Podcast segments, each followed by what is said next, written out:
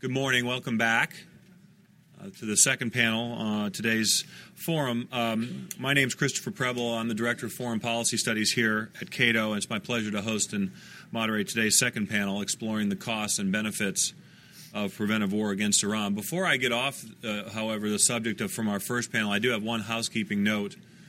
Uh, and that is that uh, Flynt Leverett has a paper available on the Century Foundation's website that discusses in a bit more detail his uh, proposal for a grand bargain and for for uh, kind of operationalizing what he said. So if you were intrigued by what uh, Flynt had to say in the first panel, you might check out the Century Fund website um, and uh, get a little more detail there.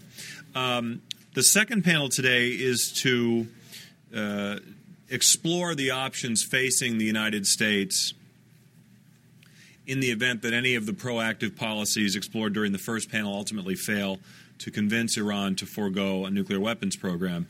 And, and really, there are ultimately, when you, when you boil it all down, there are really only two choices if our other uh, policy options fail either preventive war or deterrence. So the question is which of those clearly undesirable policies would yield the least bad result for the United States? And, and that's the best we can say of them.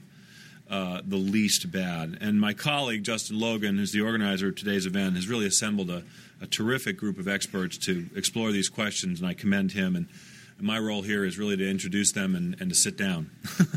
so let me introduce all four of them to you. Uh, and um, and then we'll begin. Our first speaker today is Thomas McInerney, a fellow at the Iran Policy Committee. General McInerney served for 35 years as a pilot, commander, and strategic planner in the U.S. Air Force, earning the rank of lieutenant general. He retired from military service as Assistant Vice Chief of Staff of the Air Force and Director of the Defense Performance Review. General McInerney is a founder of Government Reform Through Technology, a consulting firm that works with high tech companies. Uh, prior to this, he was the Chief Executive Officer and President of Business Executives for National Security and National Nonpartisan Organization of Business and Professional Leaders. General McInerney graduated from the U.S. Military Academy at West Point, earned a master's degree in, in, international relations from George Washington University. He also attended the Armed Forces Staff College and the National War College. Our second speaker is Lawrence J. Korb, Senior Fellow at the Center for American Progress and a Senior Advisor to the Center for Defense Information. Prior to joining the center, he was a senior fellow and director of national security studies at the Council on Foreign Relations. Dr. Korb served as Assistant Secretary of Defense for Manpower, Reserve Affairs, Installations, and Logistics from 1981 through 1985. For his service in that position, he was awarded the Defense Department's uh, Medal for Distinguished Public Service. Dr. Korb served on active duty from, for four years as a naval flight officer and retired from the Naval Reserve with the rank of captain.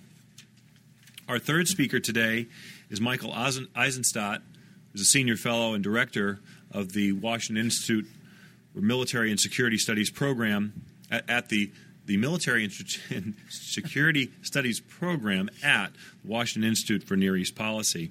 He, was, he has published articles and monographs on U.S. strategy in the Middle East, regional security, non conventional proliferation in the Near East and Southwest Asia, and the armed forces of Iraq, Iran, Syria, Israel, and the Palestinian Authority. Prior to joining the Institute in 1989, uh, Mr. Eisenstadt worked as a civilian military analyst with the U.S. Army.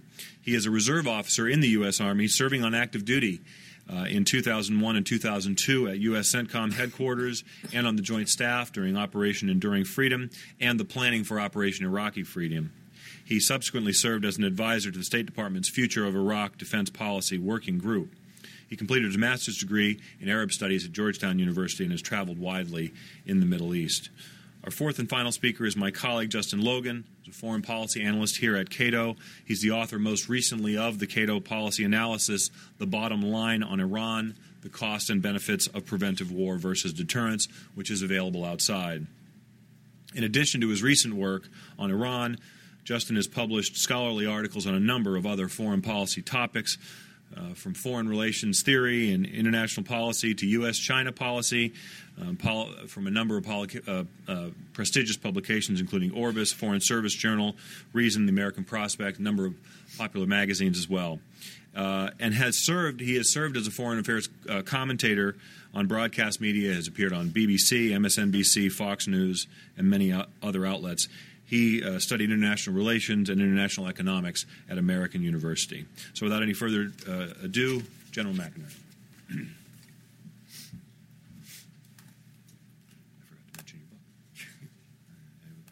Thank you, Chris. Can you all hear me back there? Um, frankly, I, apologize, but I missed the morning session. But uh, all I can say is my personal opinion. Our Iranian policy today is doomed to failure unless we change it. Uh, the fact is, is I will quote uh, President Ahmadinejad on the 26th of October 2005. By the grace of God, soon there will be a world without the United States and Zionists. I'm sure you've heard people quote this uh, numerous times today. Uh, I know exactly what he means. You may think you know what he means. Uh, some of you are double dippers here. You're the United States citizens and you're Zionists. Uh, the fact is, is we're all uh, in his crosshairs, and I take him very seriously. I don't think it's frivolous talk. Now, I will discuss uh, military course of action, which I believe is quite good and it's very important for the nation. Uh, it's not preventative war versus deterrence, it's somewhere in between. It is an air power dominant uh, option, uh, followed up by covert action to remove the mullahs and let the Iranian people have their country back again. Uh, I could argue for covert action only. Uh, but unfortunately, that's not as exciting and as interesting. And as a former airman, uh, I do think we ought to kick this off uh, quite properly. Now, first, I think we need to form a coalition of the willing. Uh, there appears to be efforts going on in that direction uh, to prevent this Shia crescent from sweeping across the Arabian Peninsula. Uh, some will join, some will not, but I would start out with Saudi Arabia, Egypt, Jordan, Turkey, the Gulf states, Kuwait, Oman, uh, some UK, perhaps France, uh, but they always, you've got to at least give them the option. Uh, they'll screw it up if they get in anyhow. Um, now, some will stay with us, some won't, but you give them an option and say, look, this is a very serious threat. My timeline is we have less than a year. And uh, then, because the way the stars align, et cetera, elections, Ahmadinejad's tenure in office, et cetera, uh, we have to make a decision within a year. And then I would work very aggressively with uh, Iranian in and outside of uh, Iran to uh, build this uh, covert action. Uh, but for the coalition of the willing, you got to give them an off ramp. You say, we're going to try this diplomatically. We're not optimistic but we'll go with you. And then you've got to come with us on the off ramp. Some will come, some will not. Uh, but I think they know what the consequences are of a, a Shia dominated Arabian Peninsula. Now, Iran is very ripe for aggressive covert action. Uh, 51% Persian, 24% Azeri, 10% Kurds, 6% Ghuchi, 4% Lor, uh, four percent Mazrin, two point four percent uh, uh, Turkoman, two percent Arab, and the rest are cats and dogs. I think that's ninety-eight some percent. Seventy percent of the population is less than thirty years. Twenty percent plus unemployment. Uh, last year, there were 4,300 demonstrations. Uh, on mid April, in Tabriz, uh, 100,000 people uh, protested and burned over 200 government buildings. On the 1st of May, uh, 200,000 protested in Tehran. Uh, Ahmadinejad thought they were coming out to support his nuclear effort. They were really protesting health care, education, and the uh, bus driver strike. As you know, they cut the uh, head of the uh, labor union for the bus drivers, they cut his tongue off. Um, so he's not as articulate anymore. Uh, but that's what we're faced with. So we can go through this, but I believe we have a very short and finite time to execute this action. Now, the military forces I would uh, form to have uh, somewhere uh, between a 24 and a 48 hour air campaign would be three carrier battle groups uh, plus the supporting aircraft Uh, that's about 108 F 18s and 50 plus uh, cruise missiles, plus uh, EA 6Bs with ICAP 3 capability, which is the jamming capability. Very sophisticated, it's the best we've got. The Air Force, I'd have a wing of uh, F 15E 72, 144 F 16s, 24 B 1s, 24 B 52s, with, uh, all with cruise missiles uh, on the uh, bombers. On the stealth, because the primary attack will be a stealth attack of 15 B 2s, 32 F 117s, and 32 F 22s. Be the first opportunity to commit the F 22 in combat with AWACS, Joint Stars, EC 130s tankers, drones, uh, to include Global Hawk Predators, in the supporting activities. And the allies, whatever allies we can get, number one, their bases are very important to us. Uh, and they can do it uh, very covertly as they have done in the past, and they may contribute uh, some aircraft, uh, but their total aircraft is not the important thing, it's just their contribution and their involvement, understanding the serious nature of this. What are the objectives? My objectives are to delay and neutralize their nuclear capability. There are a lot of targets out there. You're not going to get them all. You don't need to get them all. That's not important to get them all. It's to get a significant amount that delays them and sends a signal. But to do that, you've got to eliminate their air force and neutralize their uh, integrated air defense system. Uh, you, in addition, uh, would destroy as many of the Shahab 3s as we can and uh, neutralize their command control, control, as well as their naval forces. This means that uh, this is about 1,500 aim points with precision weapons. Some will be, and I can go through it in detail, I won't with you now, which are the heavy bunker busters, and hopefully by then we'll have the 28,000 pound penetrator, as well as our 5,000 pound penetrators, our 2,000 pound penetrators, etc. Uh, the, when you kick off this air campaign, it's short, it's the same time you initiate your covert action. And when you initiate the covert action, I would use the role model that we used in Afghanistan. Small number of special ops. As you remember, we only had 10 A teams, that's 100 people, with the indigenous forces that were a little better equipped. Uh, but the fact is, using air power precision intermixed with those covert forces and those forces in Afghanistan, it was quite successful. Uh, in conclusion, I believe the military campaign has risks, but these risks are far better than nuclear weapons in our cities. And that is the alternative. If you don't believe that, you're still in denial. And the fact is, you can't wait until they come to our cities and Israel cities and some European cities. That is their objective. They're very articulate about it. And I believe that we have to remove the mullahs and let the Iranian people take their country back. Thanks very much.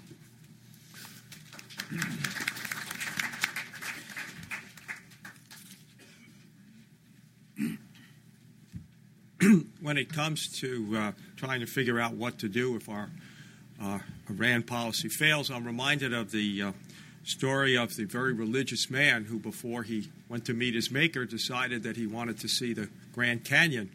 So he went out there and got on a donkey to take him down to the bottom of the uh, canyon uh, unfortunately, on the way down, the donkey lost his footing, and the poor man began to fall head over heels toward the bottom of the canyon. Fortunately, he reached out and grabbed onto a branch, and as you might expect, he began to pray. Pretty soon, a voice came down from on high, and it said, Son, do you have faith? He said, Oh, yes, I have faith.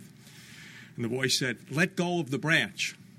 He thought for a second, and he said, Is there anybody else up there I can talk to? All right, now, if you're talking about, I assume the assumption would be our Iran policy uh, fails, if in fact it hasn't already failed, and uh, they uh, develop either nuclear weapons or the capability to make them, well, what do you do? What you do is what we've always done when rogue nations have gotten uh, nuclear weapons. You live with it. Back in the 1960s, Mao Zedong who ran China, unlike Ahmadinejad, who does not run Iran any more than Khatami, the liberal before him, ran the place. Mao Zedong said something, and I'm paraphrasing, as, hey, bring it on. Uh, you want a nuclear exchange? We don't mind. We'll lose a couple hundred million people. We'll still have a billion. How many will you have? And people talked in the White House about taking him out. And at one point, President uh, Johnson asked General LeMay, the Air Force Chief of Staff, Well, if you go in and bomb them, will you get them all? he said, No. He said, Well, what will you do then? He said, Well, go back in again. Well, fortunately, we didn't take that advice. And within seven years, Richard Nixon was in China dealing with, with Mao, Mao, Mao Zedong. So deterrence still works. One of the problems we have is that after September 11th, people thought, you know, all of the history of the international system and all the lessons we learned were completely thrown out the window. In fact, deterrence and containment still work. We now know they were working against Saddam Hussein. In fact, we knew it ahead of time because General Zinni, who was the head of the Central Command, told us that, told the president uh, president that. But for that's a whole other panel you want to get into in terms of uh, of, of what uh, of what happened. Now. I think in in terms of your overall policy, there are a couple of things you can do. We got to get out of Iraq. The longer we stay in Iraq, the more powerful and the more influential Iran becomes in that region.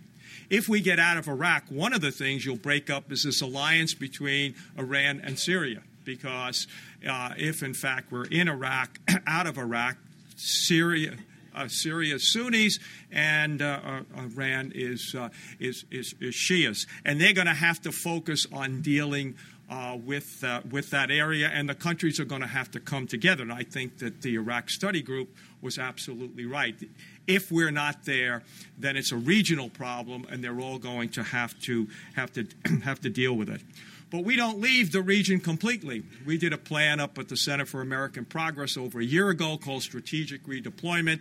I noticed the, the study group mentioned it. You leave forces in Kuwait, you have an expeditionary force, Marine Expeditionary Force, and a carrier battle group. Uh, in the Persian Gulf to do what political scientists call offshore balancing.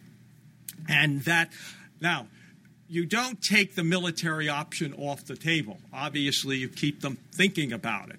I think people many times uh, will say, you know, military, you know, the military uh, option is the last resort. No, it shouldn't be the only resort or the first, but you should not take it off the table. And they have to know that if, in fact, they did anything that would directly impact our, our interest in terms of uh, the nuclear weapons, if they have them, that they would pay a very heavy price.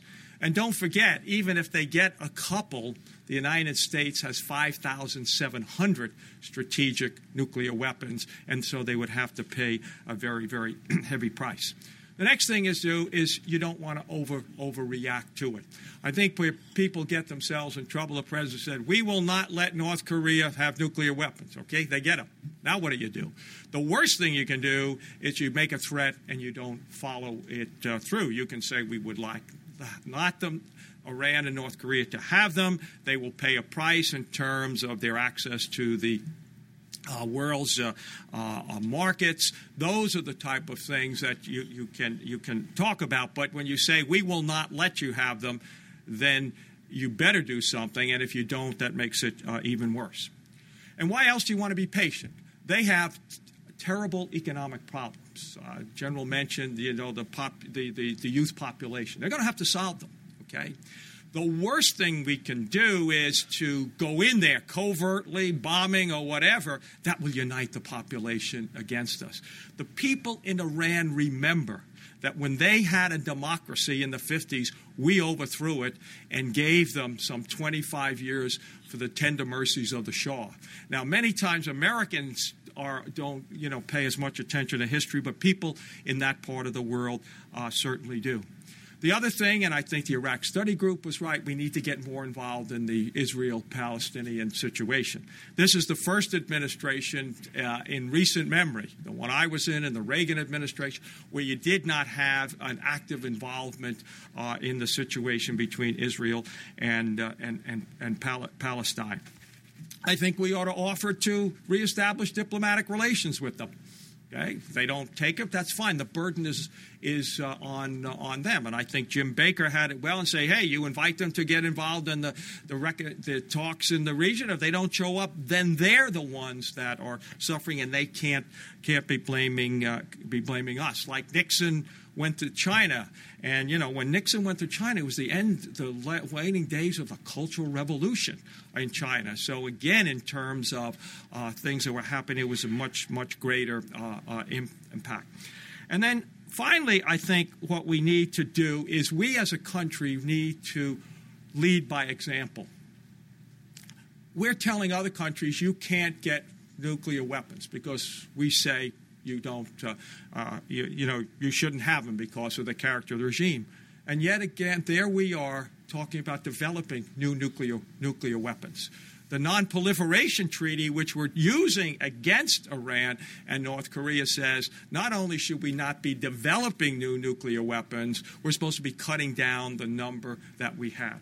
And then the final thing I would do is I take the advice of General Gene Habiger, recent head of the Strategic Command and one in charge of all the nuclear weapons, and says we ought to unilaterally go down to 1,000 strategic nuclear weapons, 600 operational, 400 in reserve, and that would set the example for the world in terms of trying to cut down the number of nuclear weapons. Thank you.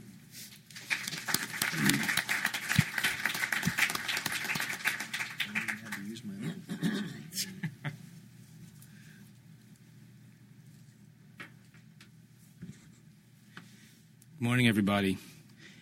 Um, I'll have to say, um, in all my years of looking at the Middle East and looking at military and security related issues in the region, assessing the relative merits and drawbacks of prevention versus a policy of deterrence and containment has been the most complex and difficult problem that I've dealt with. In terms of how I would characterize the challenges and risks of each, I would say the course of action of prevention entails high risk inherently because effectively you're going to war, or in the case of Iran, I think it would be correct to say that we've been engaged in a low intensity war with the regime there for more than a generation, and we'd be, by this action, we'd be dramatically expanding the global war on terrorism.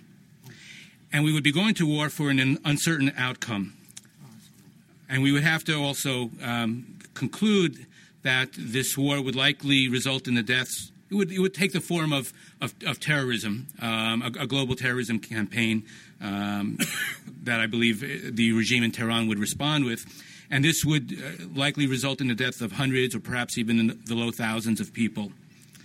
On the other hand, with regard to a policy of deterrence and containment, should we adapt that policy or should we be backed into that policy de facto by default? We would be incurring uncertain risks for an uncertain outcome.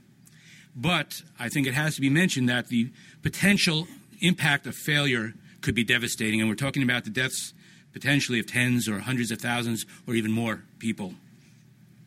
Now, in terms of prevention and, and, and looking more closely at the cha- particular challenges and risks of this course of action, first of all, first and foremost is intelligence. And accurate, detailed intelligence is a sine qua non of effective preventive action. And the problem is, we look back at the performance of our intelligence community with regard to weapons of mass destruction intelligence over the last decade or so. It's a, mis- it's a mixed bag, we have to admit, but overall, I think the picture is not very encouraging.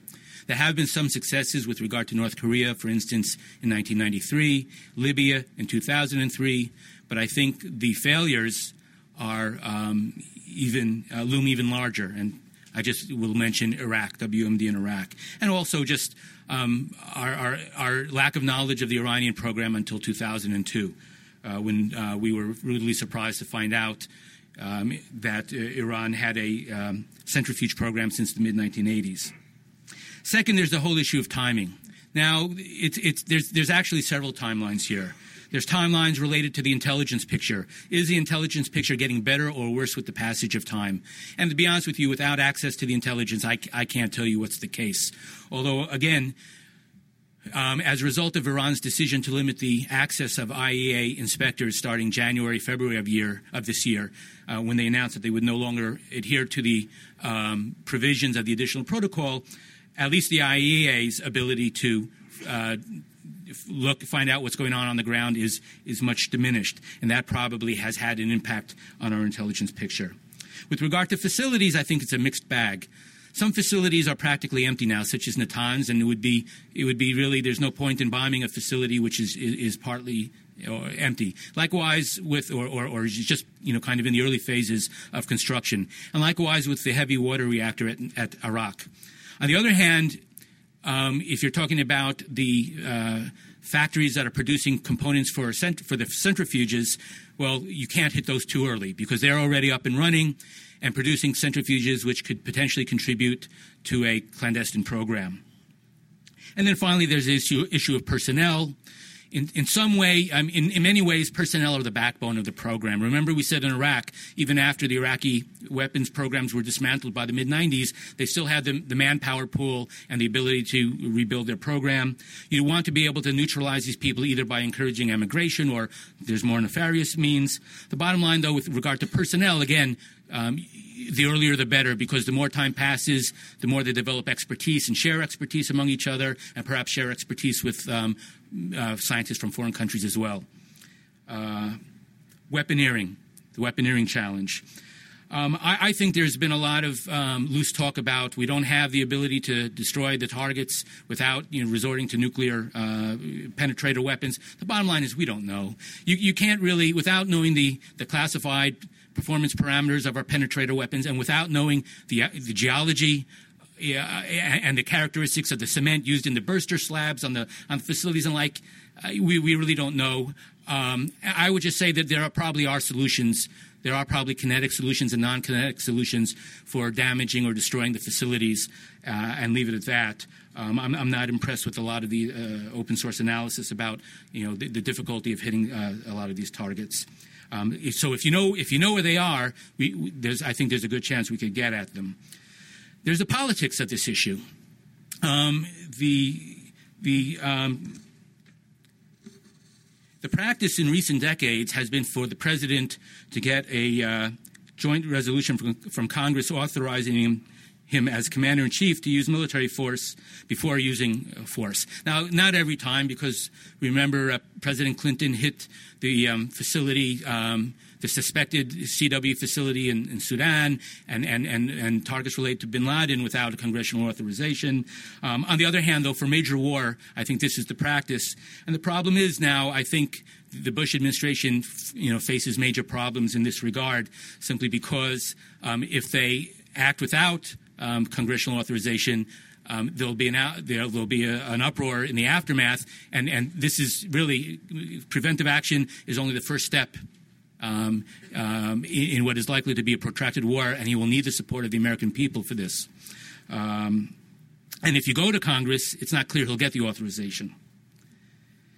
And then finally, how to measure success. I agree with General McInerney that it's it's in, in the terms of delay, as much delay as possible, and again, that's a major unknown um, in terms of how uh, much how much we can succeed there. Deter and contain. Um, first of all, you know, there's a, you know, there's I, I think.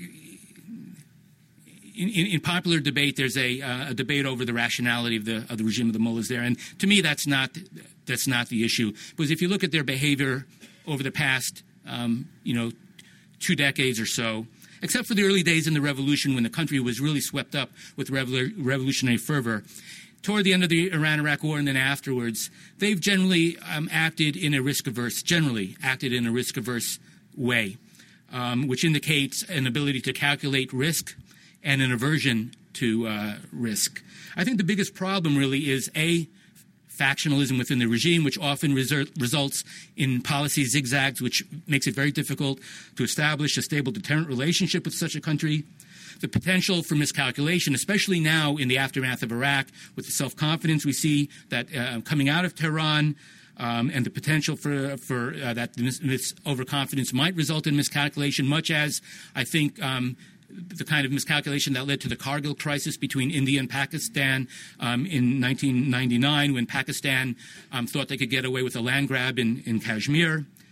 The risks um, deriving from Iran's involvement in terrorism is another concern with regard to deterrence. And again, I would use another analogy from India and Pakistan when there was an attack on the Indian Parliament in two, December 2001 by a group that had um, that was at the time operating and, and, based in Pakistan. And I'm not saying that the Pakistanis um, as a matter of policy, you know, sponsored this attack, but there's no indication that was the case. But the fact is that a group based in Pakistan attacked the Indian parliament, led to a crisis between the two countries, which could have escalated to conventional and then nuclear war. And I, am worried because of Iran's involvement in terrorism that this is a problem. And then the, the potential for political instability. That um, if Iran was to acquire nuclear weapons, uh, you know, you have, there are, there, I, I think there can be no doubt that there is um, the long term trends in the country um, point in the direction of demographic pressure towards political change. It may take peaceful forms, and we can't rule out the possibility that it will take violent forms. And what might happen to nuclear weapons um, if, if um, there was uh, widespread domestic unrest in the country, or if the regime members, certain members of the regime, thought that the country was going down the tubes or the regime was going down the tubes, how might they strike out at perceived external enemies who might, maybe they believe are behind this unrest? And that's another thing that I worry about. I'll just close up here um, with just a few comments. Basically, in order to lay the basis for a policy of deterrence and um, uh, and containment, we have to have both elements of deterrence by denial and punishment in our policy. By denial, we have to focus on um, enhancing our ability to deal with um, Iran's ability to deliver nuclear weapons, such as by bolstering missile defenses, um, bolstering our ability to detect and interdict non traditional delivery means, such as a, nuke, a, nuke on a, on a boat, like a, a that you, you, see plying the waters of the um, Persian Gulf. And, you know, we might want to think about setting up a, a, a, network of radiation monitors throughout the Gulf. And in fact, the Defense Science Board actually recommended this, a global network of radiation monitors, a few years ago to deal with this threat. Um, we also have to be able to counter Iran's conventional threat uh, capabilities, mainly in the, in the naval arena develop attribution capabilities to uh, prevent the potential for covert, covert, delivery. And the Defense Threat Reduction Agency has a program in this in this regard, and we, we need to you know go forward with that at full full speed ahead. Um, and then deny, uh, then deterrence by punishment. The regime has to understand that if they do use nuclear weapons, the, the, the survival of members of the government, the stability of the regime, the economy, and perhaps even the society will be held at risk.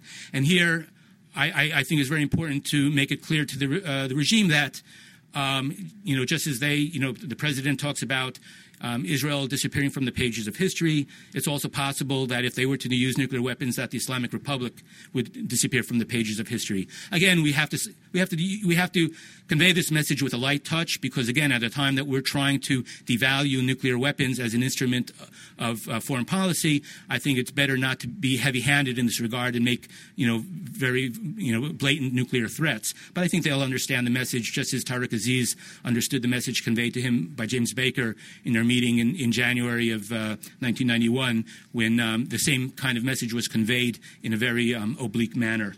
In conclusion, I would just say that um, I, you know I would agree that prevention needs to be kept on the table, although I, am not sure that it has as much uh, po- policy utility as I would have hoped, simply because I think there are people in the regime in Tehran who would welcome a limited preventive strike. For you know, especially Ahmadinejad and, and his followers might see this as the best way to kind of revive the revolutionary fervor that they see flagging in their society at this time.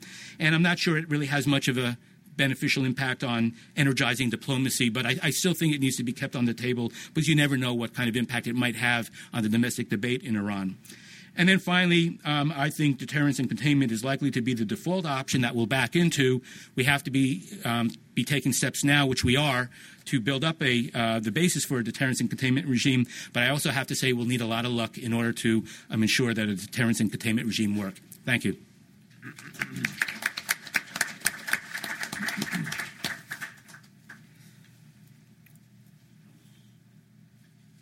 Was uh, an excellent presentation, a hard act to follow. So hopefully, I can uh, I can live up to the standards set by our previous presenters.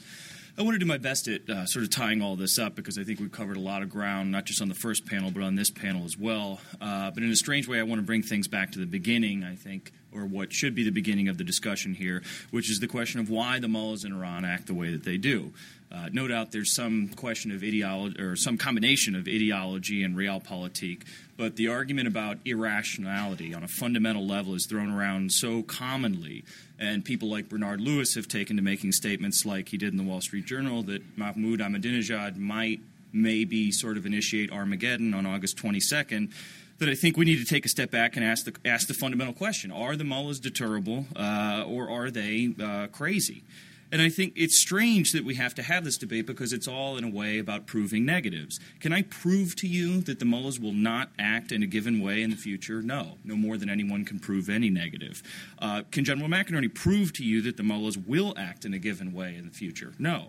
Uh, the same thing. But we, what we can do, and I think that, that Michael Eisenstadt has alluded to that, and, and Larry Korb as well, we can look at the historical record, the diplomatic trajectory, and the history of the uh, clerical regime to see whether there's any evidence that they would be at all inclined to, say, launch an uh, unprovoked nuclear first strike against Israel or the United States, uh, or even a surefire uh, suicidal war against Israel, for example. And in a sense, and this is probably a controversial statement, I don't think we give the mullahs enough credit. Uh, they have played a pretty sophisticated game over the years, particularly since 9 11. They saw the writing on the wall going into Afghanistan and bent over backwards to demonstrate that they were on board with Operation Enduring Freedom. And by and large, they were. Uh, for a time, in fact, when uh, Khatami was president and the Iranians were scared to death that they were next, it was us who rebuffed their offer for talks twice, as we alluded to on the first panel. Uh, so we don't know what negotiations could yield uh, because we don't talk to them. Uh, and that, I think, is a policy that the first panel has adequately described needs to be reevaluated. But I bring up this digression because I think it fits into a larger narrative um, that I think needs to be deflated here in town that the Iranians are just intractable folks and there's no sense in talking to them. I think their behavior indicates quite the opposite. Uh, when they were scared, they tried to get a deal. Uh, that's rational behavior.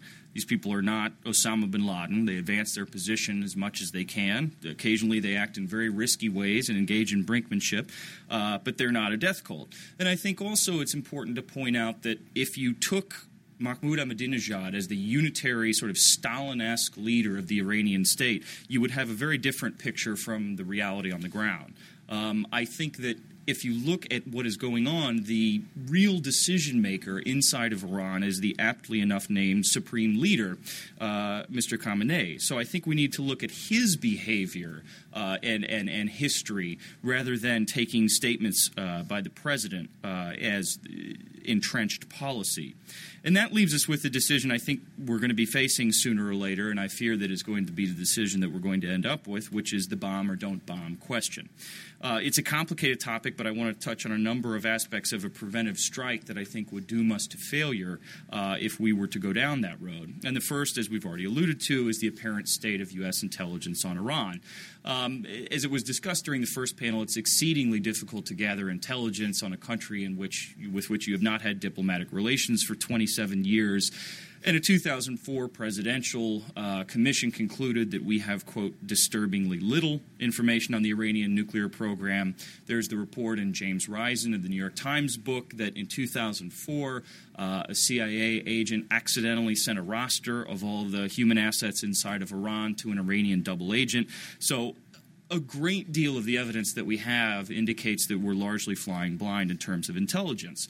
Uh, we definitely get dribs and drabs from people uh, like the MEK, the Mujahideen Khalq, as we did in 2002.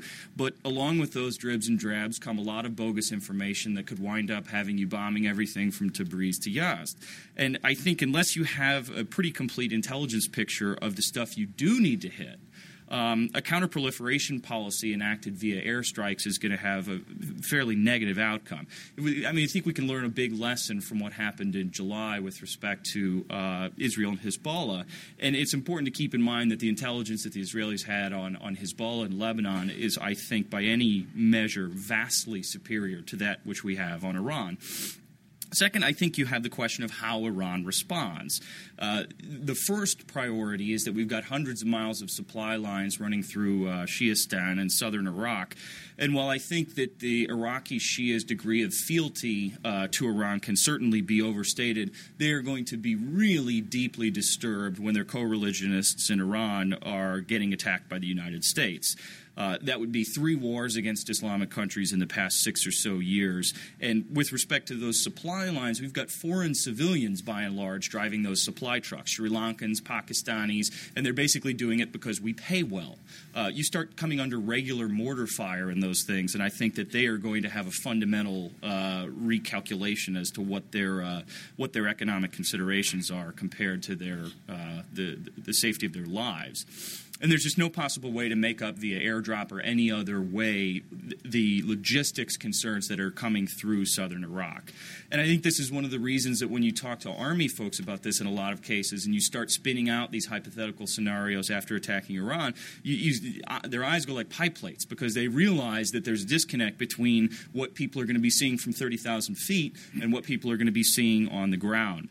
And I, there's a quote from General McCaffrey uh, who said, uh, the notion that we can threaten Iran with conventional air attack is simply insane. So I think when you hear distinguished military personnel uh, talking like that, you should definitely raise an eyebrow at the very least. Um, I think the threats to the uh, Strait of Hormuz can also be overstated, at least in the long term. But in the short term, there are a lot of people smarter than me who are talking about oil way above $100 a barrel, which I don't think should be a debate stopper, uh, but I think definitely needs to be taken into account in the context of this discussion. You, you're going to have the extremely nasty prospect of a minefield in the Strait of Hormuz, and there's just not a lot you can do to mitigate against that. We've taken measures uh, since the last uh, incident of mines in the in the Gulf, but there's not a lot, gee whiz, technology wise, that you can do to mitigate against that. So, at the very least, you have the prospect of skyrocketing insurance rates on oil tankers steaming through the strait. And in the worst case, you have the prospect of possibly naval vessels ending up uh, like the Cole, the Roberts, the Tripoli, or the Princeton. So, I think that's another thing that needs to be taken into account.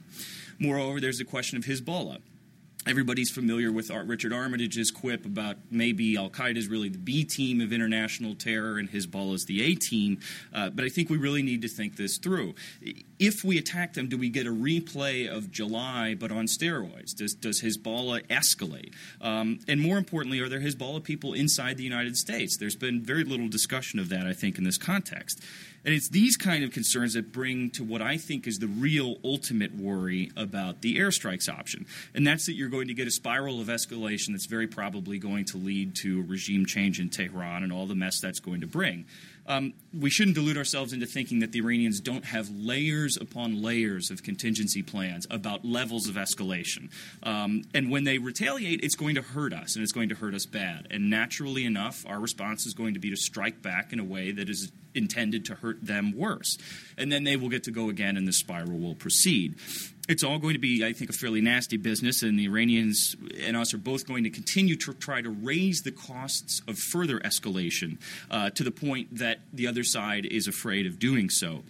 Um, but I fear that that's not going to work, that neither side's fear of escalation is going to prevail, and that you're going to end up with eventually regime change in Tehran. Um, and at that point, you're going to have an Iraq style situation on the ground in Iran. We hear a lot about the uh, uh, great fissures inside of Iran, and that's absolutely accurate. The problem becomes who takes power inside of Iran, as we've learned in Iraq. So I think that contingency needs to be taken up as well. Um, so I think these types of questions need to be answered by the advocates of bombing now. Uh, no more Vanity Fair articles, no more cakewalk. I think these questions need to be taken up today. Um, and the last problem with this whole strategy of limited airstrikes in the first place, I think it's one thing to advocate a policy, as General McInerney has, of coming in and aiming at regime change. Um, but it's another thing entirely to think that you can just contain the war to our bombing their nuclear facilities. Uh, but the argument that a lot of folks are making in town is that it, that it is very much centered on delaying the Iranian nuclear program so that in the interim we can engineer some type of regime change that will cause a more acceptable regime to come to power power. The problem with that sort of complicated systematic argument is people don't like to have their countries bombed. And I think that the effect of that is going to be to shore up, not undermine, the, uh, the mullah's position inside of Iran. So if the plan is bomb in order to delay, during the delay that you have purchased, engineer regime change so that even if they get nuclear weapons, they will be a friendly country, or in the optimal scenario, they won't get nuclear weapons. If you don't end up getting that regime change in the interim, then the whole impetus for the airstrikes in the first place uh, falls apart. If the deal um, in closing, I'll just actually let me skip to the closing here. Um, I want to take a few moments to admit to the deep dangers of my preferred policy, uh, as Michael Eisenstadt has, just to demonstrate that I don't think that this is going to be easy or preferable uh, or any such thing. I think that deterring a newly nuclear Iran would be a dreadfully dangerous game. Uh, and I think that even under the best circumstances, it is going to make things noticeably worse in the Middle East.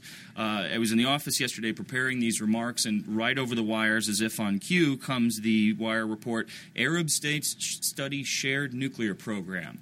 Now, mind you, this was a peaceful program, of course, uh, but you get the idea of the, the, the, pressures for proliferation that come here. There's going to be profound pressure to develop a Sunni bomb, and I think that given AQ Khan, given even the Indian nuclear deal, and given the prospect of an Iranian bomb, we need to look very seriously at the question of whether the NPT is on life support or whether it is already dead. Uh, that's a digression too far for today, but I think that this is going to really shed some light on the difficulties of proliferation in the future. Uh, as Michael Eisenstadt has also pointed out, I think it's important to acknowledge that newly nuclear countries are uh, the most reckless nuclear actors in, in the international arena. And it's not just Kargil we can remember in our own history that we contemplated using nuclear weapons against China, against the Soviets, and even in Korea.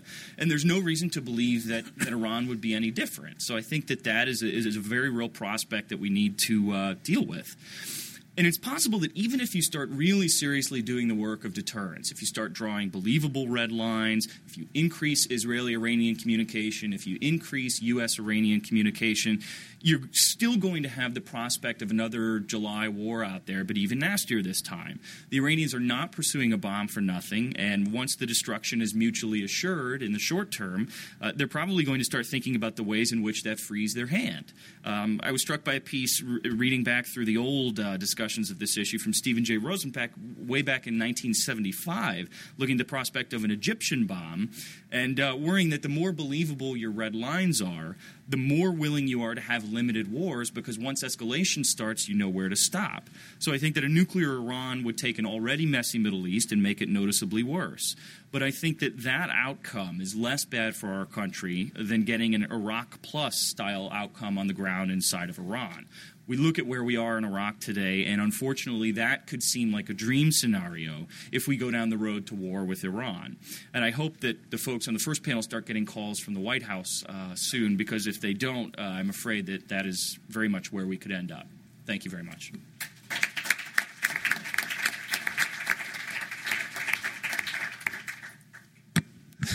Thank you, Justin. I, I had to do absolutely nothing on that panel. If you noticed, I didn't have to pass a single note, and the, that means that the speakers have allowed us uh, at least a half an hour for questions, and, and, I would like to entertain those now. We have uh, just a few basic ground rules. I'm sure you've heard them before. Uh, wait for the microphone. Please identify yourself uh, and your affiliation, if applicable, and please uh, keep your questions short so that we can entertain uh, as, as, many as possible. Um, let's see. I have one right down here in the front, please. Ken Dillon, Spectrum Bioscience, uh, for any of the panelists. Uh, what happens if the United States decides not to attack Iran and the Israelis get tired of waiting and they decide that they're going to attack Iran? Uh, and we happen, you know, there are two possibilities. We happen to find out beforehand. Should we try to stop them or should we say, go right ahead? You know, it's your decision. Or we might not find out and they might attack which is something maybe we should have thought of beforehand. Could you discuss that scenario a little bit, please? Thank you.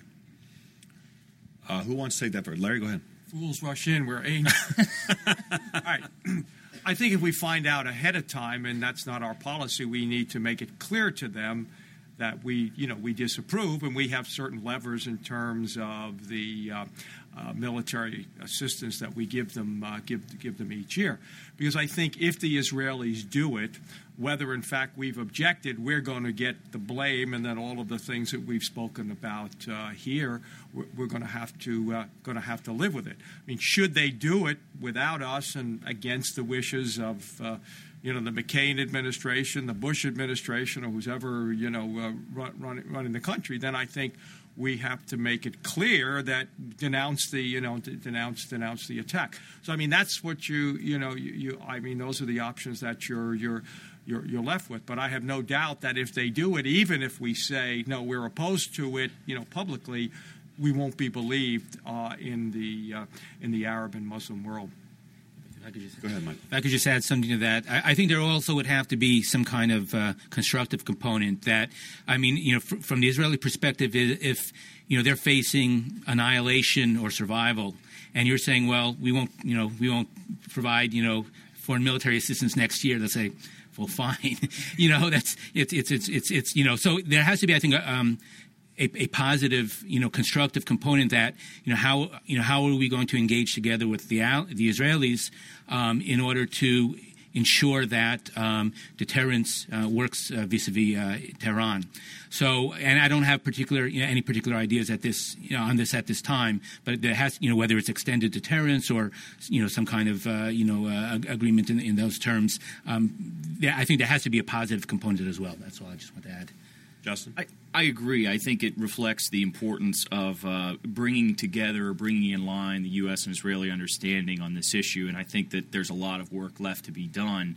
Um, I think the Israelis have taken a lot of prudent steps uh, up to this point. They have uh, done very much to get nuclear submarines. Uh, they've bolstered their their second strike capabilities both on land and underwater. I think that's an eminently prudent step, and that needs to be uh, uh, vigorously supported. But I think the danger of uh, keeping the understandings of this issue different between the Israelis and the United States is that, as Michael's pointed out, I think exactly right any responsible Israeli policymaker who believed that the Iranian bomb meant the annihilation of Israel would not be concerned about military assistance, etc. And I think they would be uh, very much inclined to do what they could to stop it.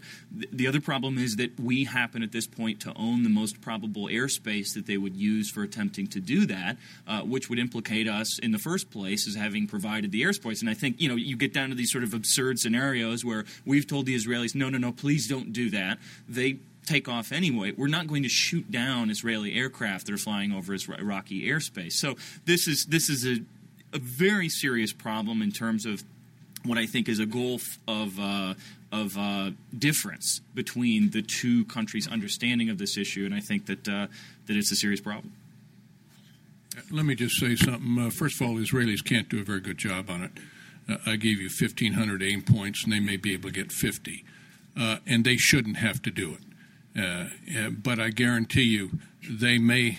Uh, it, it, reminds me about 1938. If you want to do deja vu, that a lot of you are sitting here and have great, as our speakers do, great reasons why we should not act against Hitler. They were great reasons. Remember, it only cost us 60 million people.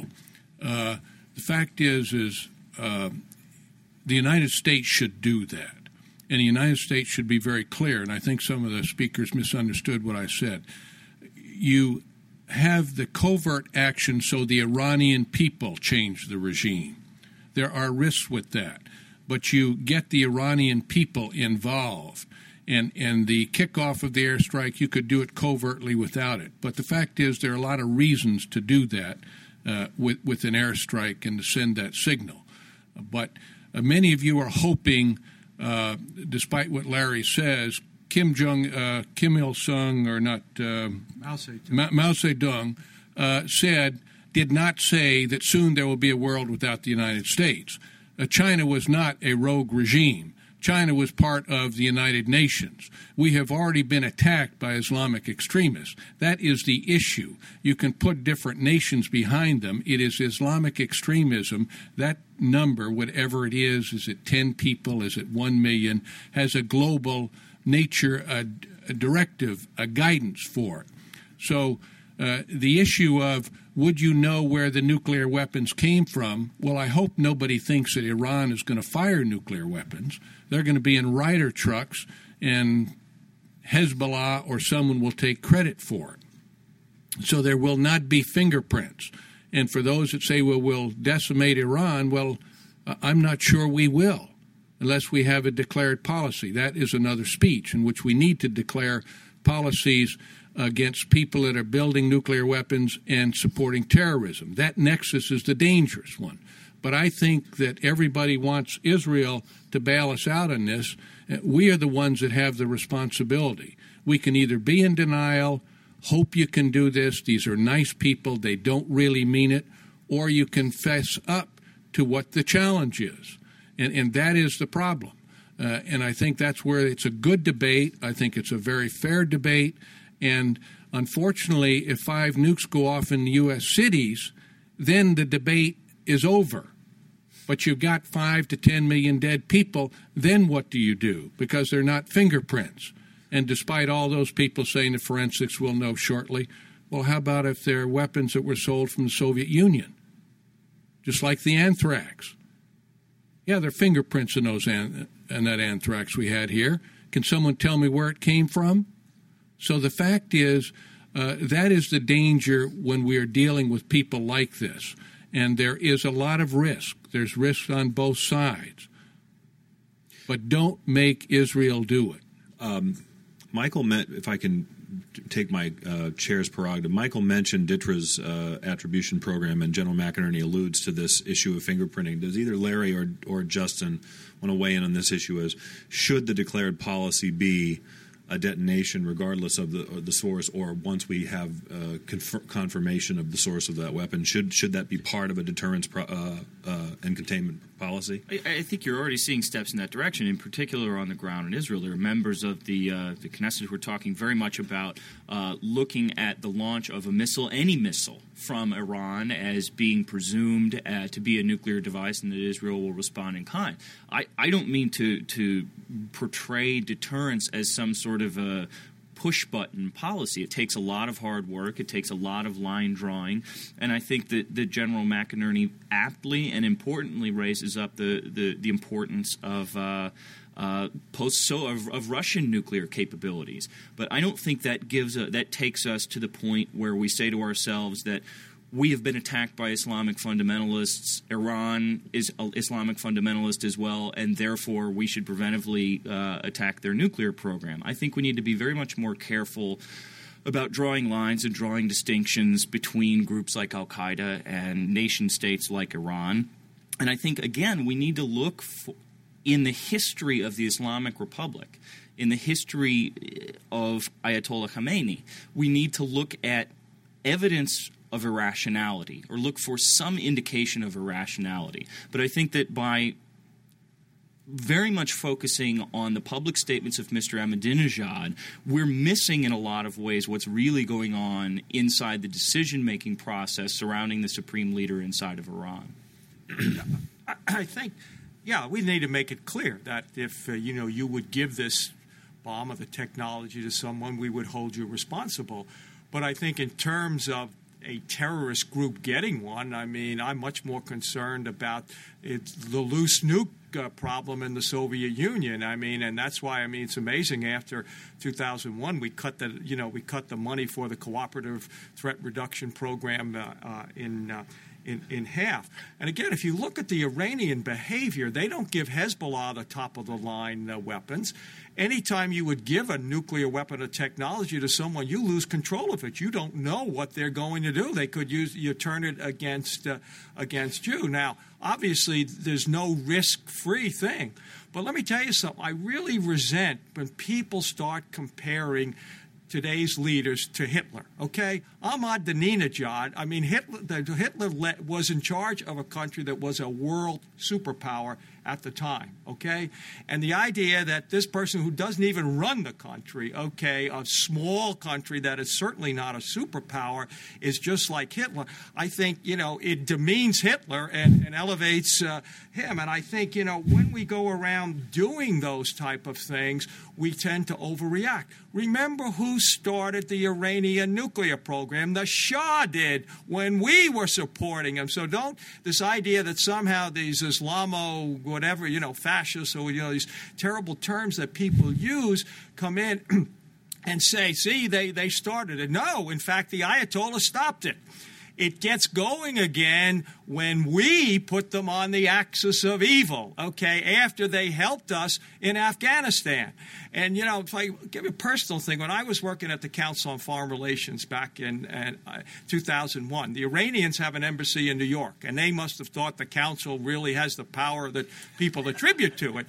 And so I got invited over with a couple of my colleagues one night to the Iranian embassy in October 2001. So we want you to send a message to your government. We're going to help you in Afghanistan, okay? We, we are concerned as well, okay? And as already been alluded to here, after we went into Iraq in 2003, they wanted to continue the negotiations. And we said, no, we're not going to talk to you. That would legitimize, uh, that would leg- legitimize you. So I think it's important that are the Iranians going to act for their self interest? Of course they are. Every nation does, okay? Nations don't have permanent friends or enemies, they have permanent interests. And what you have to figure out is what are those interests, what do they have, and what do, you know, what, uh, what are our interests? And then finally, you know, it's this idea of preventive war. Preventive war would set up a whole new standard of international behavior. We're not talking about preemption where you got a clear and present danger. If you had information they were about to attack, yes, you could do something. But once you inscribe this doctrine of preventive war, which we've done in Iraq, what's to keep India from going after Pakistan? For example, in terms of a, a, country that has nuclear weapons, is unstable, and supports, you know, uh, terrorism has already been alluded to, alluded to here. So I think you have to be very, very careful when you start throwing these things around because it's not just this problem, it's the whole way in which international policy is conducted. Michael?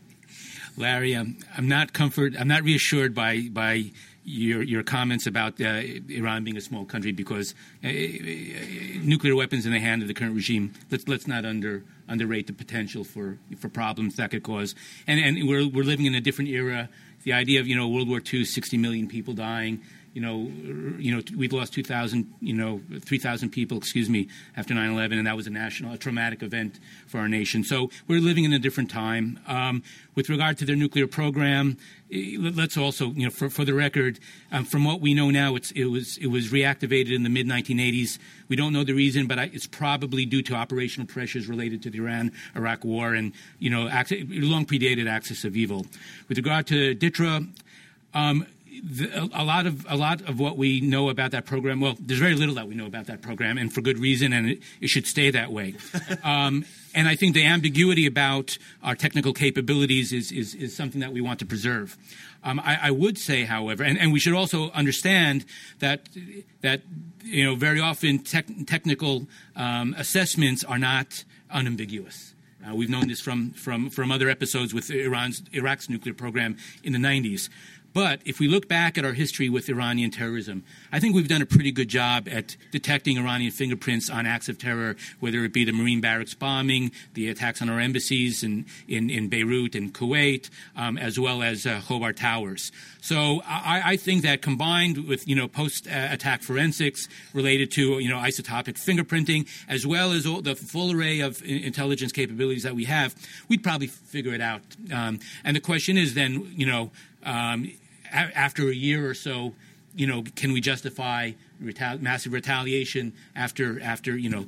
I-, I, think even after a year after a nuclear attack, the blood will still be running hot. So, Ken, that's a good question, judging from the responses we got from it. Uh, uh, down here again.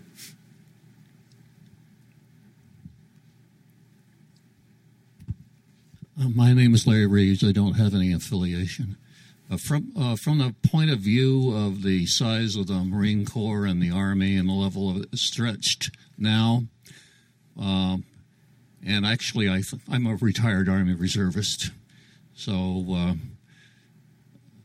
just uh, can can you comment on that uh, relative uh, with adding this scenario to other scenarios around the world? How would you judge the strength of the Marine Corps and the Army? I'll just say I don't think the Army or Marines have a, a, role to play in scenarios related to Iran by, by and large. I will say, though, to paraphrase um, General Shinseki, we, have got uh, a 15 division foreign policy with a 10 division Army. We need to have a, a larger, larger military. We, have been living on the razor's edge. We're lucky that we haven't had a crisis in Korea.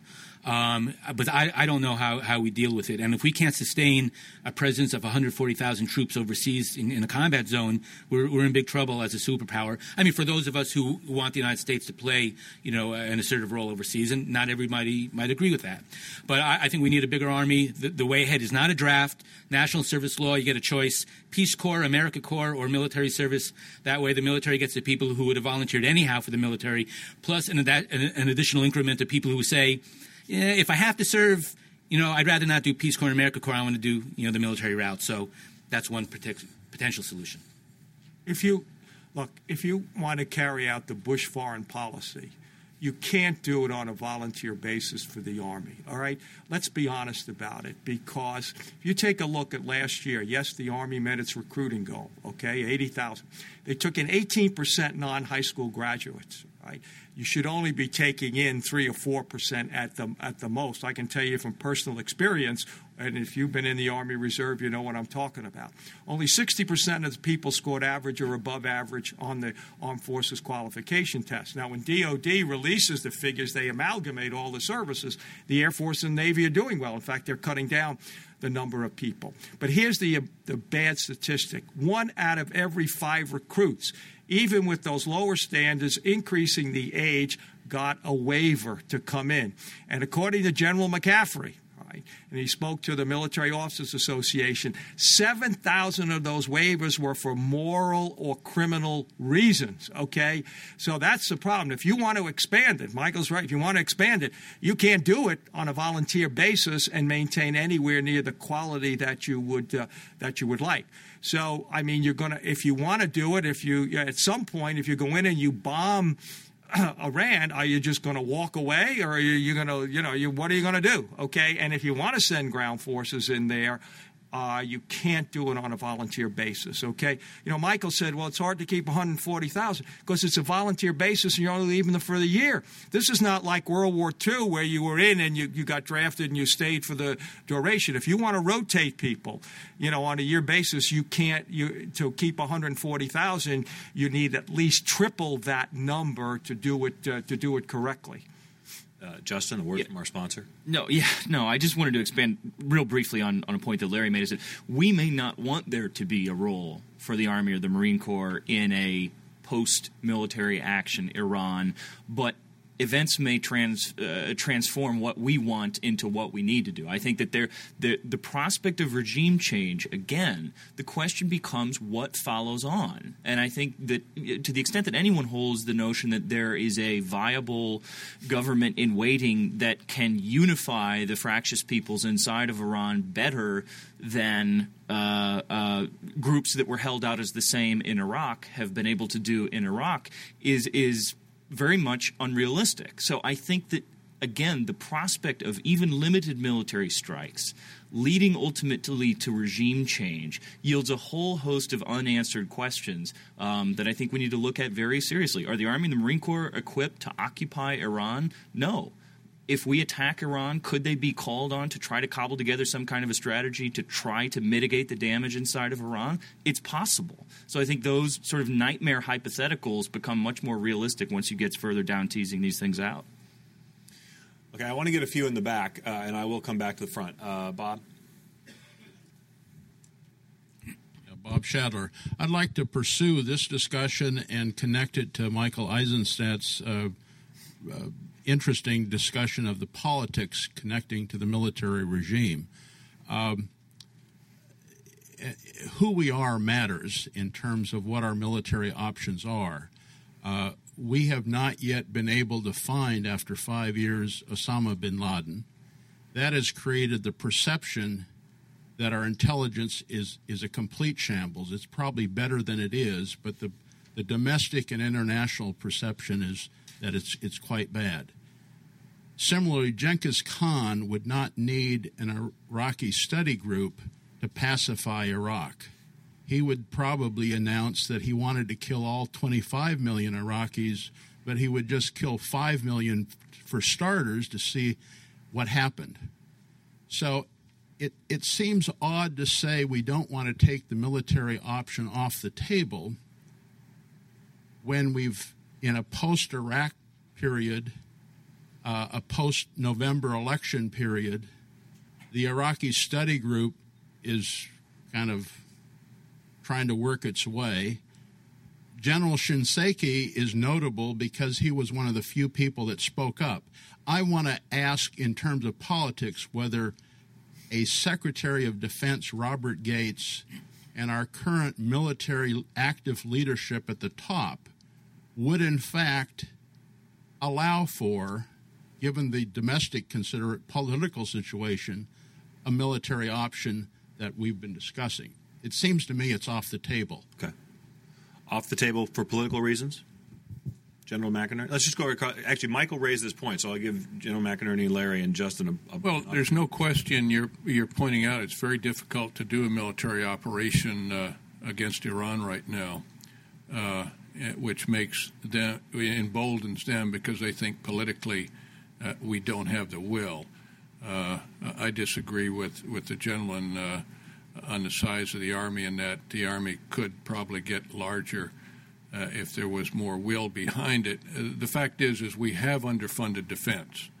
Uh, I mean, we're sitting here somewhere between 3.6 and 4 percent. When I came in in '59, uh, we were 11.5 percent, and Kennedy had it up. Most of Kennedy's time was probably nine, nine and a half to 10 percent and we're sitting, as I say, between 3.6 and 4 percent. We've got an aging force, so we do need to modernize. Now, I do believe politically it will be difficult to do that.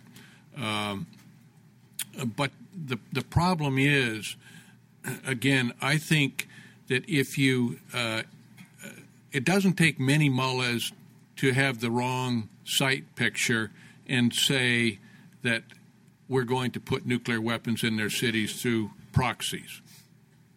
And and then then it's too late. The fact is is uh, my effort and my desire is to have the Iranian people to take their country back. Now, you can say, well, they couldn't do that.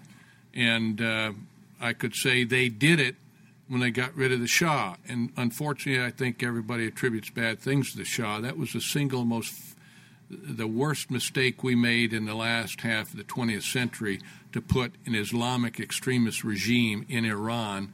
And the Shah, I was there in uh, 77. And, and I can assure you, uh, the world would be different if the Shah was still there. But the fact is, is it will be difficult politically. I understand that. They understand that, which emboldens them. Look, the latest IEDs and the efforts that they're doing in Iraq today, there'll be no peace in Iraq as long as Iran is keeping it de- uh, unstabilized the new IEDs that they're bringing in that you don't get the main people anymore. It kills all four or five in the vehicles. I read every day the casualty reports. and that's because the Iranians are giving more powerful weapons because they don't think we have options.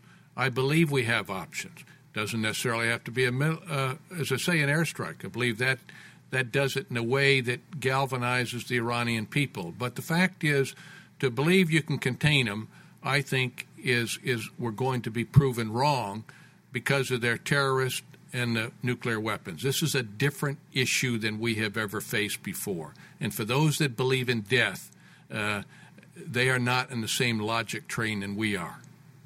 Um, Larry, do you want to? Well, I, I guess politics on the gentleman's question there about look, the administration has no credibility because they misled the country. I think Frank Rich put it pretty well. They lied about getting us into Iraq. Come on, Larry. That, that, look, the CIA, everybody no, no. said it. You have not listened or read the 2,000 hours of Saddam tapes.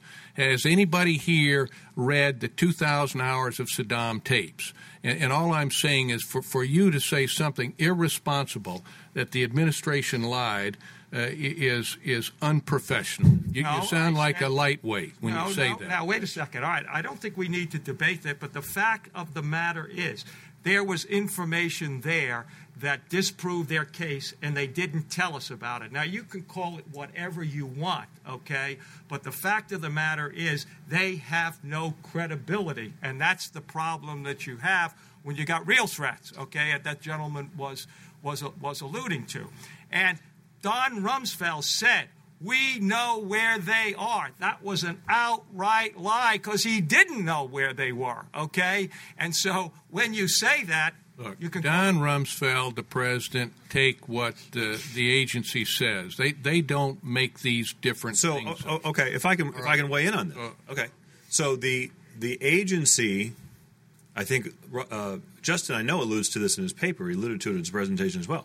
The agency on upon which the president of the United States and the and the Secretary of Defense depend for making policy judgments erred in Iraq. Is that what you're saying, General McInerney? Everybody told us. The Russians Okay. told Okay. us. Every- so so Now- why then is And- and there more credibility they- with respect to Iran? Did, they? Uh, well, that's a good question. But Yeah, did that is they- a good did question. They, Thank did you. they? No, no. But but that, but did they err? You see, that's why I say uh, the issue was they were developing, they had technology, they had people. The real question is where did they go, and or uh, did the uh, uh, UN inspectors, UNSCOM, and that get them all out? Now, now that's the debate, and all I'm saying is until you till Larry, till everyone here has read the 2,000 hours of tapes and why Primakov and the two three stars went in there in the September to de, uh, uh, to December time frame of 2002. Until you have those answers, I think it's irresponsible to say that the administration lied. Okay. Because look, Kerry said they were there, Kennedy said they were there, they all, uh, right. Clinton said they were there. Oh, Mike, Mike, do you want? I just to to the question. Um, I read I read Gates's uh, transcript, and it was very clear. He was very uncomfortable. He was asked, you know, would he support preventive action, and it was very clear. He said only as a last, absolute last resort. He made great. He went to great pains to make that point. So it's very clear that uh, that I think he's he's a he's a reluctant warrior, a warrior on this issue. Okay, I have, we have time. I, I had a hand down here in the front. I have time for one more question, uh, and uh, we'll take that. In the meantime, I'm, I'm planning out my, my holiday vacation for reading the 2,000 hours of Saddam tapes, so that's going to keep me very busy. Ahmad Ahmed with the Minaret of Freedom Institute, and I'd like to know who translated those tapes out of Arabic into English. But setting that aside, I have a question for uh, Justin Logan. Uh, I'm, I'm baffled by your reference to a concern that a nuclear Iran might provoke the creation of a Sunni bomb among its neighbors. Setting aside for a moment my deep uh, concerns and, and, and, and doubts about attributing religious denominations to nuclear weapons, but adopting your terminology. Is it not the case that Iran already is surrounded by neighbors who have a Sunni bomb, a Hindu bomb, a Jewish bomb, and an Orthodox bomb? No, you're absolutely right, and I use sort of a, a shorthand that does not aptly sum up. Pakistan comes to mind when you're talking about Sunni bombs. What I meant to respond, what what I meant to describe, was the obvious and deep tension between uh, the Persian state and the Arab state centered around Saudi Arabia and also the GCC countries. So that was a crude shorthand. Thank you for correcting me. He stands corrected. All right, well, with that, thank you all very much for coming and join us upstairs for lunch. Applause for.